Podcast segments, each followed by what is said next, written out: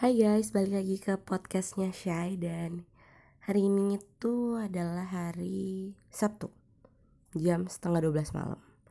Setelah hari ini gue ngelakuin banyak kegiatan hmm, dan jadi setelah gue pulang sampai rumah gue sempet um, update di Instagram. Gue tulis um, guys kasih gue pertanyaan yang kalian gak bisa jawab podcast. Nah, rencananya pertanyaan-pertanyaan yang dikirimin ini mau gue jawab di podcast gitu kan. Hmm, menarik kan? Tapi pas gue sampai rumah, gue mikirnya kayak gimana kalau ya gue mulainya malam aja gitu ya karena rumah gue itu masih rame banget gitu kan ya. Terus hmm, gue nonton nonton YouTube dulu kan, gue tambah pengetahuan, gue nonton dulu tentang reksadana nyari-nyari gitu kan ya baca-baca. Terus pokoknya banyak hal yang gue lakuin. Sampai akhirnya jam setengah 12 malam gini. Tapi guys lo harus tahu kalau lo nanti bakal denger suara orang seriosa itu karena abang gue lagi latihan. Gitu ceritanya. Jadi sorry banget kalau ada suara lain gitu. Tapi nggak apa-apa. Uh, sama sorry banget kalau suara gue masih rada serak. Tapi bukannya malah enak gitu ya kayak husky husky gitu ya Siberian. Not even funny shy oke. Okay. hmm, udah banyak banget pertanyaan yang masuk sebenarnya. Hmm guys kasih gue pertanyaan yang kalian gak bisa jawab. Pertanyaan yang pertama. Itu dijawab. Oh ya namanya kayaknya gue nggak usah masukin aja kali ya. Iya nggak? Karena tadi beberapa ada yang bilang gak usah dimasukin dong namanya. Malu. Oh siap. Hmm Manfaat podcast lo apa kak? Nah ini dia nih. Kalau ngomongin masalah manfaat, itu kan harus ada penelitiannya dulu ya biar tahu manfaatnya apa. Nah penelitiannya itu lo harus lakuin, lo harus pilih pakai metode kuantitatif, kualitatif atau campuran. Kan kayak hmm, panjang banget gitu kan ya untuk menentukan manfaat podcast gua.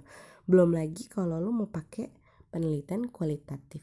Lo harus nyebarin kuesioner gitu kan. Dan apalagi pertanyaan lo itu hanya sebatas manfaat podcast lo. Sedangkan kalau lo mau nanya manfaat podcast lo harus menemukan adalah variabel X dan variabel Y. Manfaat podcastnya itu terhadap apa? Terhadap hidup lo hidup gua manfaat terhadap apa? Dan setelah kita temukan variabel berikutnya lo harus melakukan apa?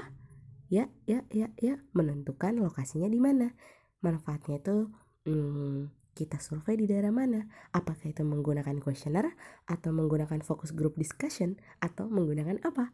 Jadi pertanyaannya manfaat podcast lo apa kak?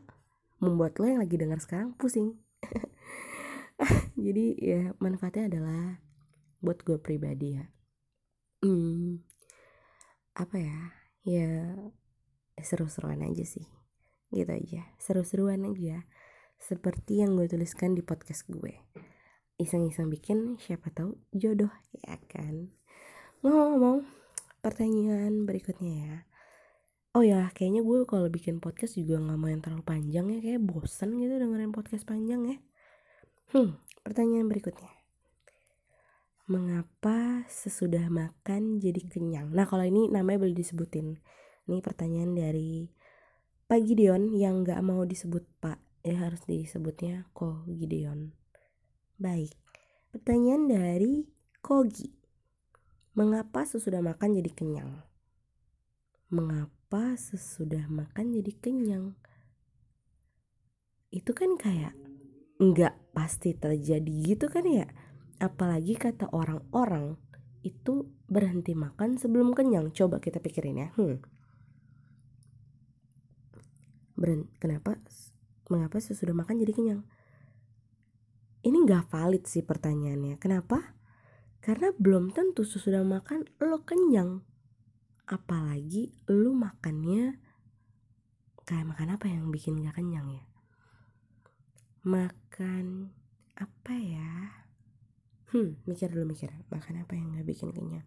Oh, makan permen itu pun belum tentu valid karena bisa jadi lo makan permennya satu toples yang bisa aja bikin lo kenyang gitu kan ya tapi kalau lo makan permennya cuma satu aja ya nggak bakal kenyang. Jadi pertanyaan kenapa sesudah makan jadi kenyang? Jawabannya adalah belum tentu kenyang. Jadi kalau bapak menjawab bahwa eh memberikan pertanyaan mengapa sesudah makan jadi kenyang? Jawabannya adalah ya pertanyaan Anda salah. Aduh sini kena marah nih kayaknya. oh ada pertanyaan lagi. Hmm. Kenapa Wah ini pertanyaan kocak banget parah guys Kenapa waktu papa kita menikah kita nggak bisa hadir? Hmm. Justru menurut gua kalau lu nggak bisa hadir di pernikahan bokap lu ada anugerah terbesar dalam hidup lo. Kenapa? Gini, lu akan bisa hadir di pernikahan bokap lo antara satu oh enggak enggak. Lu bisa nggak hadir di pernikahan bokap lu karena dua alasan. Satu satu itu karena lo belum lahir which is good. Atau dua lo nggak dikasih undangan gitu kan nah nah bersyukurlah lo yang nggak hadir di pernikahan bokap lo karena lo belum lahir. Karena bayangin betapa sedihnya kalau lo nggak bisa hadir di nikahan bokap lo karena lo nggak diundang. Wah itu sedih banget ya. Apalagi ya kayak lo lagi uh, apa ya update gitu ya sekarang. Salah satu uh, insta eh, Instagram kan jadi um, artis ibu kota bentar lagi bakal nikah. Dan anaknya yang gemesin banget itu ya hadir karena ini bukan nikahan pertama orang tuanya. Jadi kenapa waktu itu lo nggak bisa hadir di nikahan bokap lo? Ada dua alasan. Bisa jadi lo belum lahir atau lo nggak diundang. Tapi kalau gue better ya belum lahir lah gitu kan ya. Terus wah ini gue nggak ngerti lagi pertanyaannya itu aneh-aneh banget ya guys pertanyaannya itu adalah kenapa dia online tapi nggak bales chat? Gitu ya. Kenapa dia online tapi nggak bales chat? Nah chat lo tuh berbentuk apa gitu ya? Kalau misalnya lo chatnya cuma kayak smiley emoticon gitu kan kayak aduh nggak ngerti lagi harus balas kayak apa gitu kan ya. Dan kalaupun dia online apakah lo yakin dia itu online untuk membalas chat lo gitu kan. Atau ya lo nggak sepenting itu untuk dicat sama dia gitu kan. Oh ya itu yang menyebabkan gue kenapa WhatsApp gue itu gue matiin status online-nya? Gue matiin dan gue mematikan status read-nya. Karena ya I have my own time gitu. Kadang gue udah baca chat orang tapi gue nggak mau balas saat itu. Mungkin gue ada kegiatan atau gue perlu memikirkan jawaban. Atau ya emang gue nggak mau balas aja gitu kan ya. Nah fitur-fitur itu sih yang membantu kehidupan gue belakangan ini. Kayak ya thank God gue ada di masa seperti ini gitu ya. Terus hmm banyak nih pertanyaan. Ada saran-saran juga sih. Ada yang bilang bahas tentang persepupuan lo dong kak. Tentang kehidupan sepupu-sepupu gue karena wah itu bisa jadi satu episode lagi ya. Kayaknya tuh boleh tuh ide buat episode berikut podcast gue ya. Karena parah sih sepupu gue tuh epic epic banget. Dan gue tuh punya sepupu banyak banget. Jadi dan mereka tuh unik-unik. Jadi kita bisa share lah cerita tentang sepupu-sepupu gue gitu ya. Oh ya nih um, balik lagi ya guys. Abang gue lagi latihan karena besok dia konser. Jadi ya udah it aja ya. Kemarin ada bapak gue dan anjing gue sekarang lo denger abang gue. Oke okay, balik lagi gimana caranya untuk tetap memiliki respon yang benar di saat kita diperlakukan tidak benar hmm pertanyaan yang cukup berat di jam 12 malam ini adalah gimana caranya untuk memiliki respon yang benar di saat kita diperlakukan tidak benar. Nah, ini adalah jawaban sederhananya adalah lu harus gimana ya? menyadari bahwa eh Sharon Teguh, edisi podcast Sharon Teguh. Lu harus menyadari kalau lu berbuat baik itu tujuannya apa? Kalau lu berbuat baik tujuannya untuk orang orang lain ngelakuin baik juga ke lu, lu nggak bisa. Tapi kalau lu ngelakuin baik sama dia, tujuannya ya supaya dia uh, mendapatkan kebaikan lo aja itu baru kenapa karena kalau lo berbuat baik supaya orang lain baik sama lo lo tuh gak bisa nyuruh orang lain untuk baik juga sama lo tapi kalau lo baik sama dia hanya karena lo emang pengen baik sama dia. No matter respon dia jadi buruk atau enggak itu nggak mempengaruhi lo. Gitu ya. Gimana caranya untuk tetap memiliki respon yang benar di saat kita diperlakukan tidak benar? Adalah nggak peduli tuh orang respon apa ke lo. Pokoknya lo respon baik aja gitu sama dia gitu ya. Karena uh, gue pernah cerita sih ya sama teman-teman gue. Hmm ceritanya oke okay, gini. Gue bisa ngasih air minum sama seseorang. Tapi orang itu bisa minum air minum itu atau dia bisa pakai buat siram tanaman.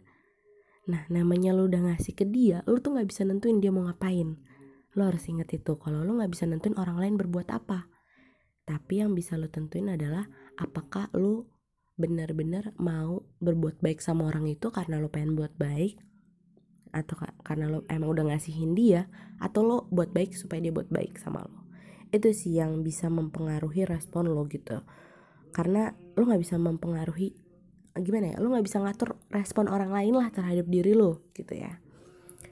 Serius banget parah ini pertanyaannya. Kalian belum tidur kan denger ini ya karena terlalu serius gitu ya. nah, ini ada pertanyaan yang uh, tidak serius berikutnya ya. Kayaknya emang lebih seru menjawab. Ih, pertanyaannya banyak banget loh kayak wow, laris manis nih gitu ya. Mana nih pertanyaannya? Um, yang mana yang mau gue jawab ya? Oh nih, kenapa sendok namanya sendok? Kenapa nggak garpu aja? Um, gimana ya jawabnya ya? Lu tanya sama, oh Oke, kita bantu Mbah Google. Gue cari uh, kenapa uh, apa ya? Apa ya? Apa ya? Apa ya? Apa ya? Um, history tentang history itu bahasa Indonesianya apa ya? Um, oh sejarah sih sejarah tentang sendok coba kita cari ya sejarah tentang sendok supaya kita bisa menjawab kenapa hmm nggak ada sih. Ini cuma dikasih tahu kalau sendok itu telah digunakan dari zaman paleolitik atau sekitar 50 hingga 1000 tahun lalu. Dia nggak kasih tahu kenapa sendok itu namanya sendok.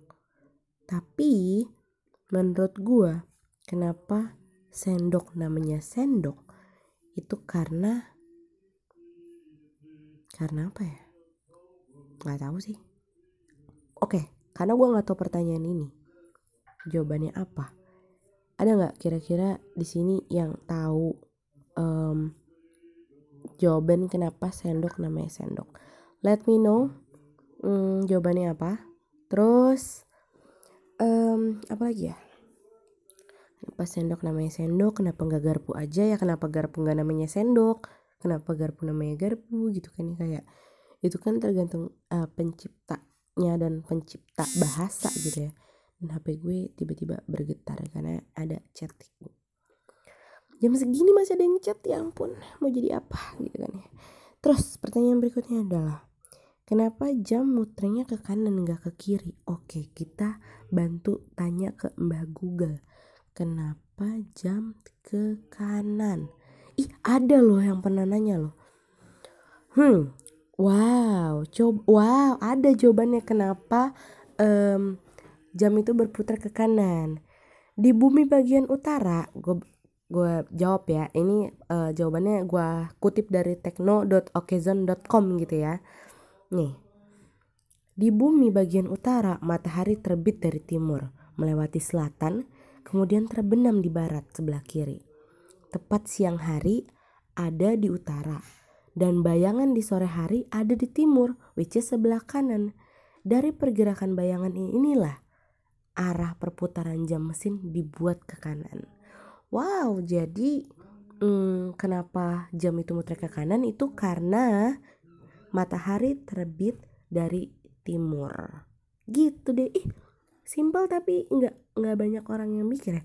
Tapi gue punya pertanyaan yang lebih serius. Kenapa kipas muter ke kanan juga? Apakah itu karena mata angin yang berputar ke kanan? Eh tapi nggak juga sih ya gak sih?